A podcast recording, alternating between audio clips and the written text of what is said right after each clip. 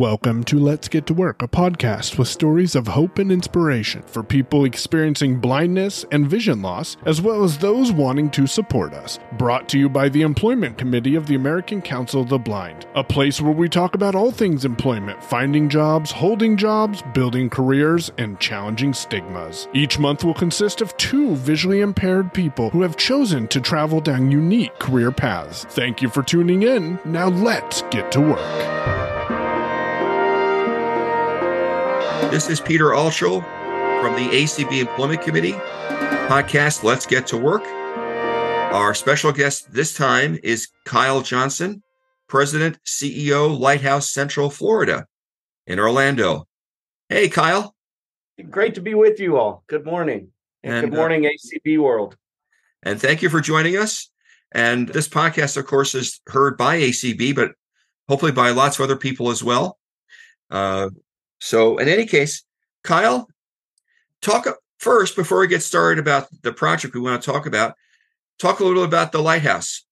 Absolutely. So, Lighthouse Central Florida is a you know a traditional community-based nonprofit based in Central Florida, and we were founded in 1976. The year before I was born, they got going on this deal, and if you are born visually impaired or blind or become so at any age, Lighthouse Central Florida if you live in Central Florida, we're the only organization providing comprehensive vision specific rehabilitation, training, education, low vision support, you name it, we do it.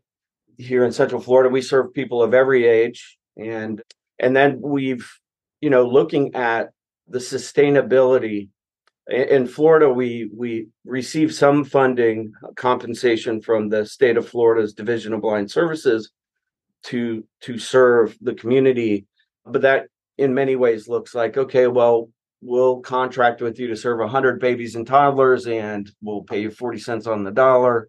So we rely heavily on philanthropy. The organization about 11 years ago was looking at the future looking at the projections of blindness doubling between then and 2050 really they didn't know that yet but i think that came out around 2014 so okay how do we help more people? There are thousands in central florida who could use our help and we're helping between five and seven hundred a year which for those individuals is you know transformative but you know gosh i want to help everybody. So if they want to if they want help. So we looked at that and then we also said you know for, for as long as anyone can remember seven out of ten americans who are blind are not in the workforce despite you know being the most highly educated disabled population, disabled group, despite people having owned and operated their own businesses, perhaps before they lost their ability to see. So we said, what, what can we do about this? And we created Lighthouse Works in 2011. And basically, Lighthouse Works is a subsidiary right now of Lighthouse Central Florida. And it was established to accomplish a double bottom line one, create competitive careers for people who are blind. And I know that you'd spoken to Sophia She's a great example of, of one of my colleagues who's blind, Sophia McCall. So create those competitive careers while generating net redeployable revenue we can use at Lighthouse Central Florida to fund ourselves. And so we we knocked around pretty good there for up until about five years ago. I think we started getting a little more sophisticated. Our first two business lines were a customer contact center or call center and supply chain, where we do, you know, packaging, kitting, shipping, light assembly, things like that. Today, we also do digital accessibility services and software development, along with some contract management services for the federal, uh, for for Army contracting command and the Marines. But really, our, our core economic engine, if you will, Peter, is our call, our call center. So at the beginning of of the pandemic, I, I stepped into the seat. I joined Lighthouse in 2013 to run fundraising, communications, despite not knowing anything about blindness fundraising or nonprofits. And they gave me a shot.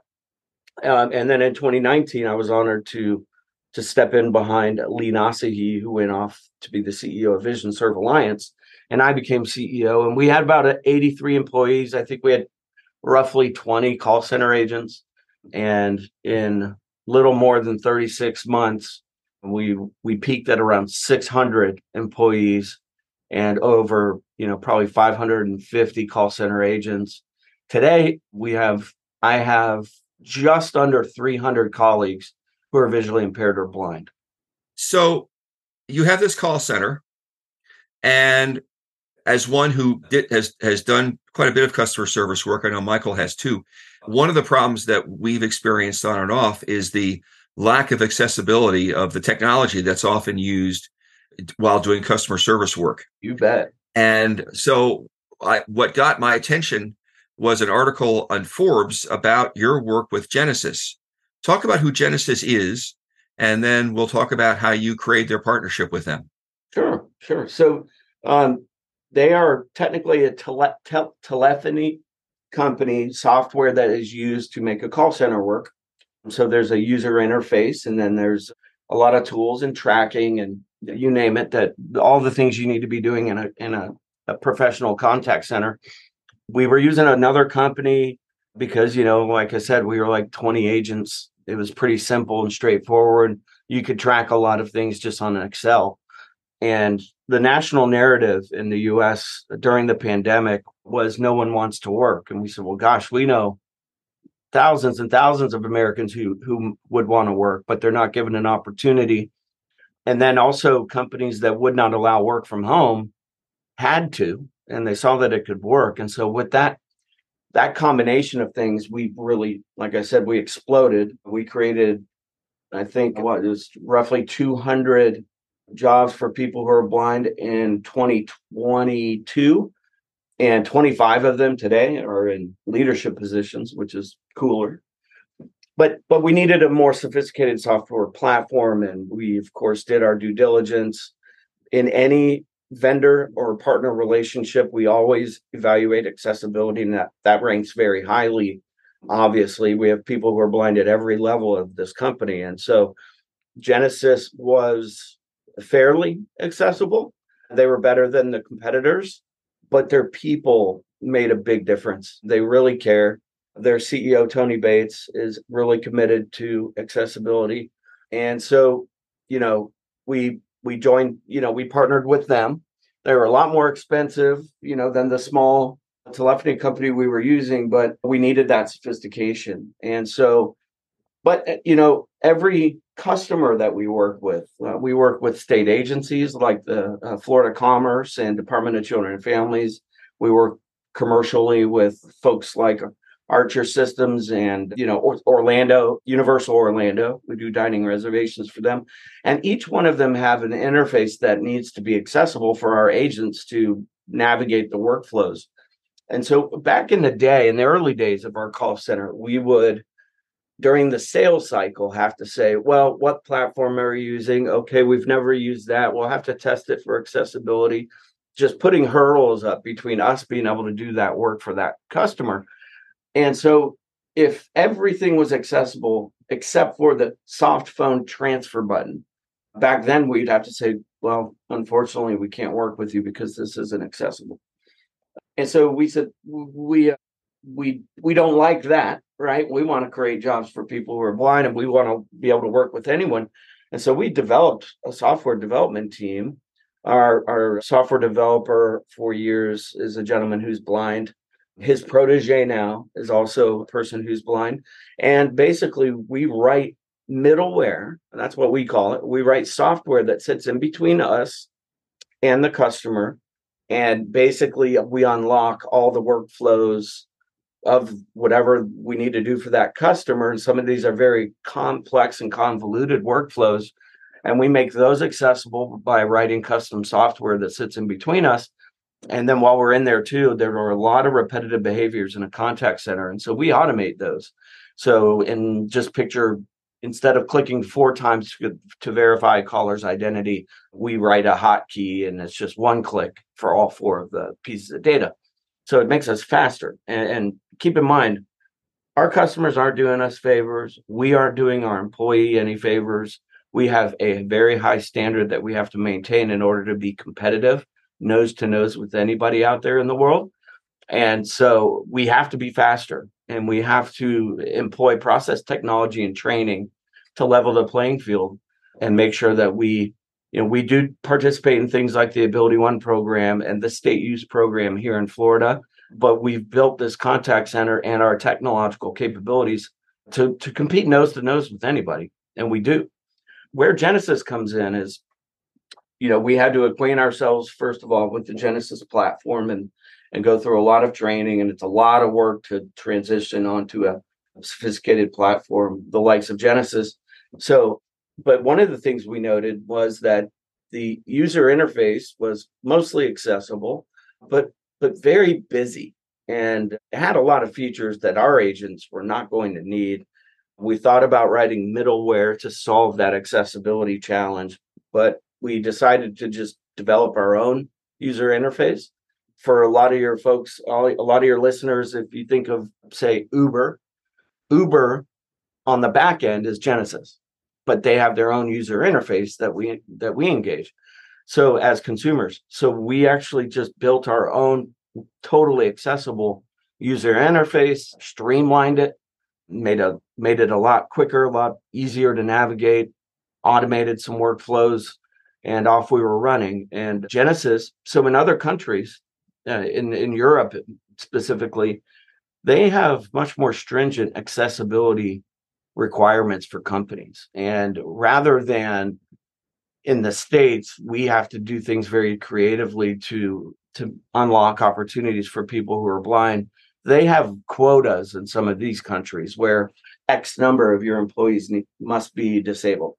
And so we found out that Genesys was losing deals really in the in that space because they're they didn't meet the accessibility requirement necessary. And so the company would not they would go with a different partner. So they've asked us to put our user interface on their AppFoundry. And now they're out there.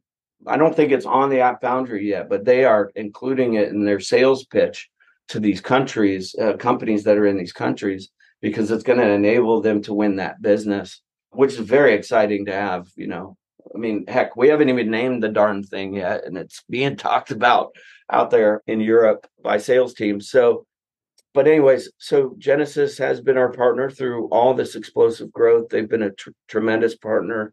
The Forbes article is a great example of how they have extended their public relations capabilities to to create visibility for us.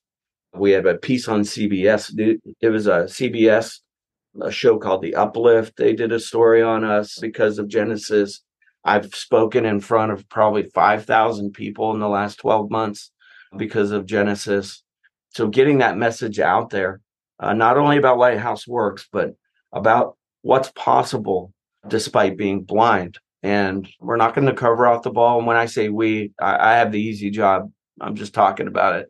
Our our team, all the way down from the you know the operations leaders to our call center agents. They they do such an exceptional job. So it's very easy for me to brag about them. So i'm sort of curious to get a little more basic stuff. So how if i'm a customer service rep how would your work filter down to the work that i did or that that i would do? What how, what what what improvements specifically were made to make my job easier okay so well for one you know you in order to be an agent in our call center, you need to have a pretty good handle on on AT. Mm-hmm. Um, if you're a JAWS user, you need to be pretty nimble. Not everyone who applies is there yet. If they're close, we'll we'll hire them anyways, mm-hmm. and we will provide some supplemental training. Or like in Sophia's case, she wasn't quite ready for the call center floor, so she was our receptionist, which gave her an opportunity to practice without all the pressure, right? Because on mm-hmm. some of these campaigns, you have handle times that you need to, you know, handle the call within a certain amount of time and things of that nature. And so, but then once you're, you know, on board, you have customer service training, you've got your AT skills, whether it's Zoom or ZoomText or JAWS or an alternative. And then we would put you through a campaign training. So to give you an example, making dining reservations for Universal Orlando, it's probably a three, four day training tops. Handling unemployment claims for uh, Florida Commerce, you know, that's four minimum four weeks, sometimes five weeks of training that's campaign specific. And so not only are you learning what we have to do for that customer, you're also learning how to navigate with the support of a JAWS user, excuse me, who's trained. And so for the for again, depending on the campaign, it may be very, very simple. Universal Orlando, in fact, we are using consumer facing reservation platforms that anyone can use. So very straightforward. Uh, the Department of Florida Commerce, I keep wanting to call them Department of Economic Opportunity because they, they just rebranded. Those are complex calls. They they can be really tough calls because people are under duress. They they may be calling in to find out why their their unemployment check hasn't come and they don't have dinner for their families. You know, so in fact, there's a suicide protocol. If somebody threatens to end their life, we flip into a different protocol just to put that in perspective. So so that campaign training is is going to look a lot different than the Universal Orlando one. And we do we actually pay a campaign complexity differential. So that if you're an agent for Florida Commerce contract, you you actually get paid more than the than the Universal Orlando. But either way, so when you're going through training, you're learning all the hotkeys and all the things that we've built into the accessibility to make you faster. And that example of four clicks being one click through our accessibility uh, solution, that's that's a, a real life example that Florida Commerce it takes their agents four clicks to to verify an identity of the caller. For us, we we built a hotkey and it's all comes up at once.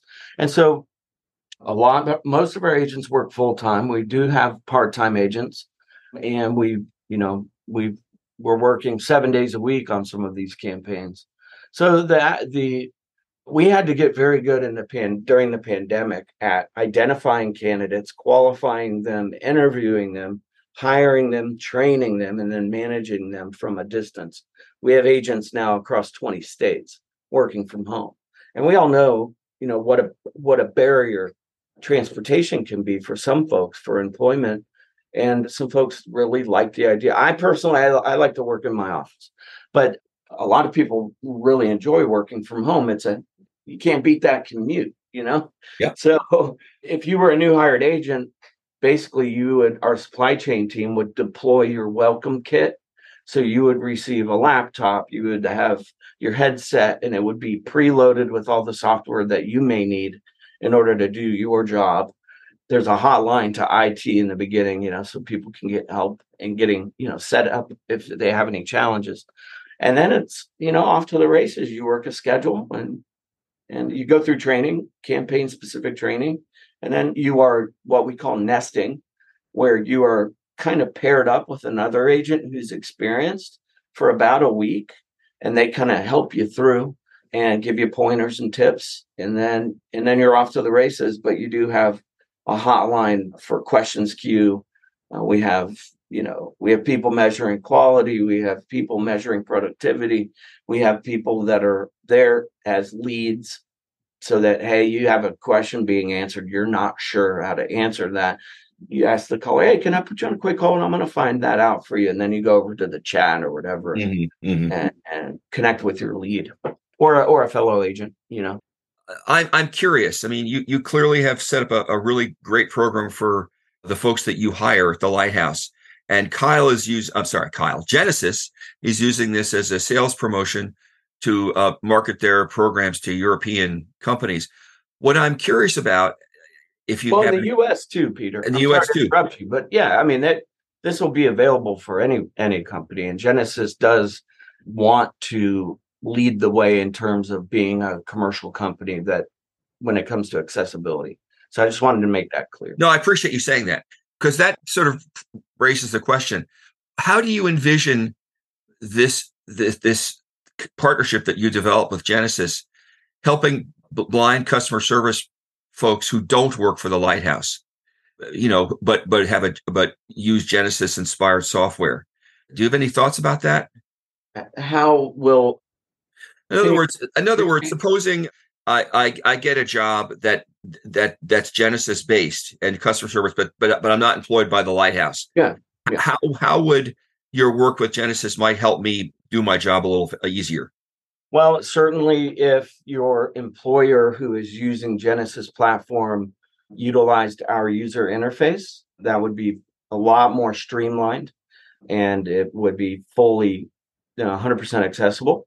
And so right away that that would that would be a big advantage. Now, depending on the employer, are they going to be able to unlock the accessibility on the other side, the customer side, in order to make sure that that you can work through those workflows and do all that? I don't know. You know, mm-hmm. some some companies probably would, some won't. Some don't know anything about accessibility, and so we need to change that. And I I, I got to tell you, since I got you on the line, I and we are proud to be associated with American Council of the Blind in our local Florida Council of the Blind, Greater Orlando Council of the Blind, and we are we're proud to be associated with you all, and we are extremely grateful for all the work you do. I know Clark's out there bugging all sorts of people about their accessibility for consumers, and thank God he's out there, and you you guys are doing that work. But the fact of the matter is, we have a long ways to go, and so we are not you know, if we have a call center agent who says, "Gosh, I I, I really want to work for Universal Orlando," not Lighthouse works because I want the benefits that I can get there. I can take my kids to the parks and do whatever the, the rationale might be. We would support them. We would recommend them to Universal Orlando. We would champion them. But once they're on the payroll for Universal Orlando, then it's you know up to Universal Orlando's human resources team and and IT department to make sure that that employee can do everything they need to do to conduct their daily work. And I know that a lot of companies, if one advocates for themselves, will provide those accommodations. Accommodations. I wish every company would. I wish we didn't have to ask for it. In fact, it would it would seem to me, and that this might be another sort of business outgrowth for you to, and maybe you're doing this already to sort of reach out to other organizations saying, "Hey, we're using this software to great success." we we are able and happy to sort of help you you know make your your version of the software more accessible. Is that something that's beginning to happen or uh, is that something you're thinking about doing? What's what's yeah good question peter. Thank you. Candidly you know we do digital accessibility services for companies help we provide comprehensive audits for their websites we kind of teach the fish rather than give a fish you know right. we will show them the code that's not accessible. We will provide code that is. We remediate in some cases. But I'll tell you, our team is so busy with internal projects like creating the Genesys user interface and and you know every time we onboard a new customer, we've got to go through the work of of making sure all the workflows are accessible. So we are we have talked about this as a business opportunity. In fact, we recently had some uh, very encouraging conversations with John Samuel and Abler.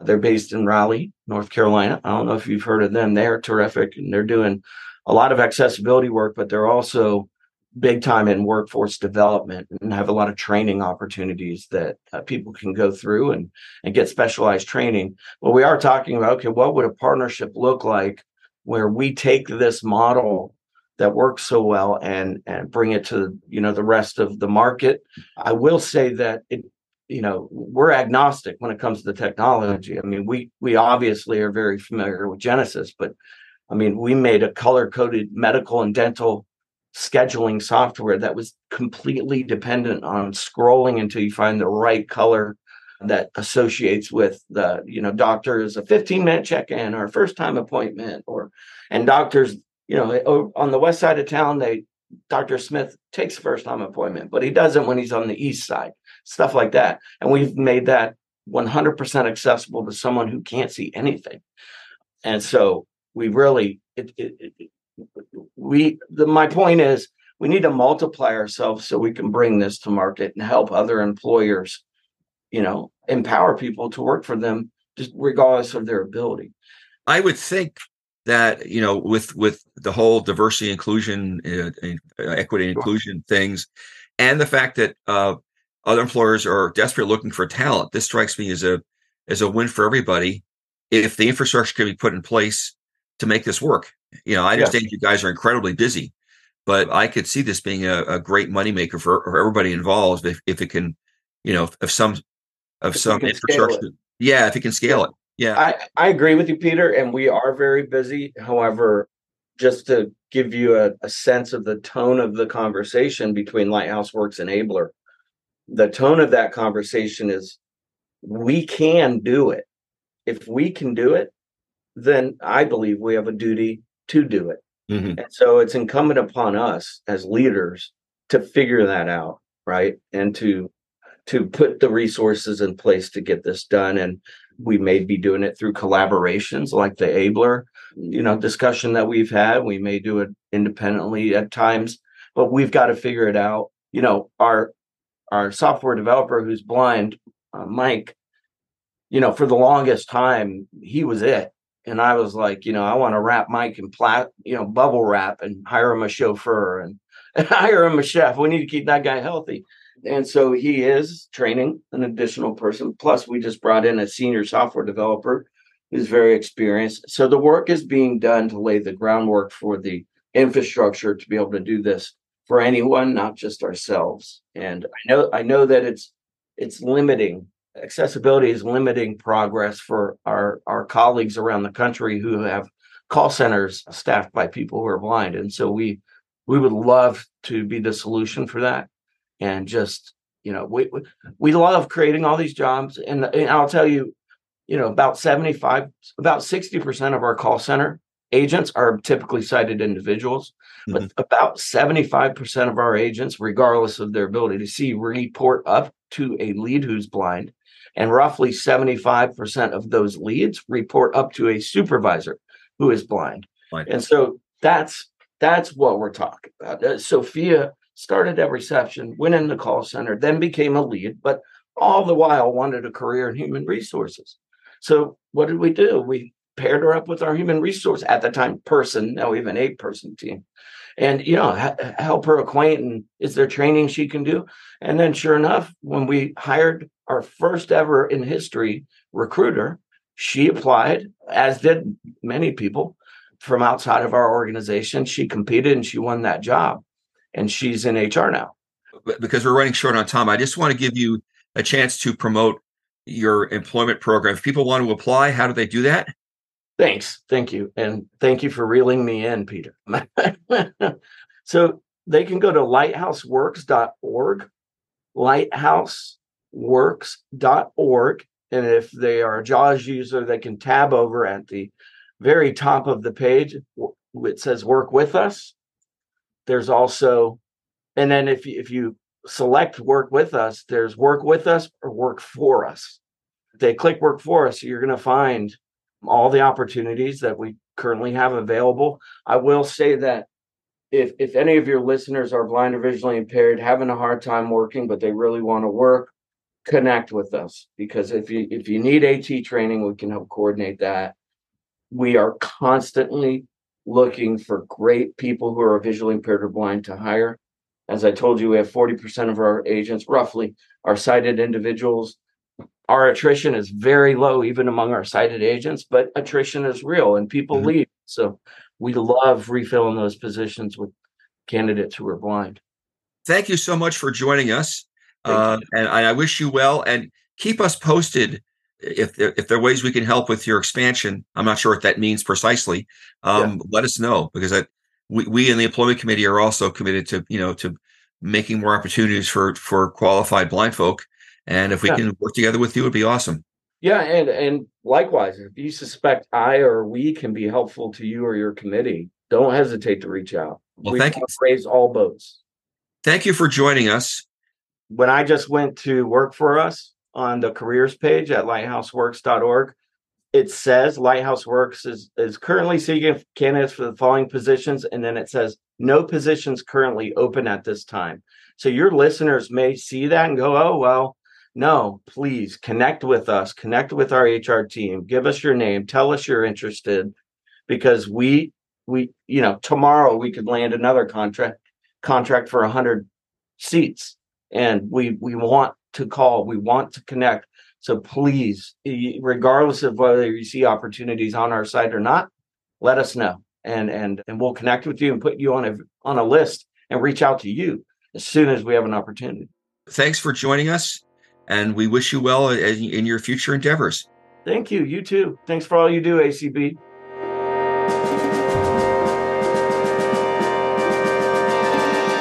Been listening to Let's Get to Work, a podcast from the Employment Committee at the American Council of the Blind. Have questions, episode ideas, or feedback? Feel free to email Brooke Jostad, the committee chair, at B-R-O-O-K-E underscore J-O-S-T-A-D at Comcast.net. Until next time,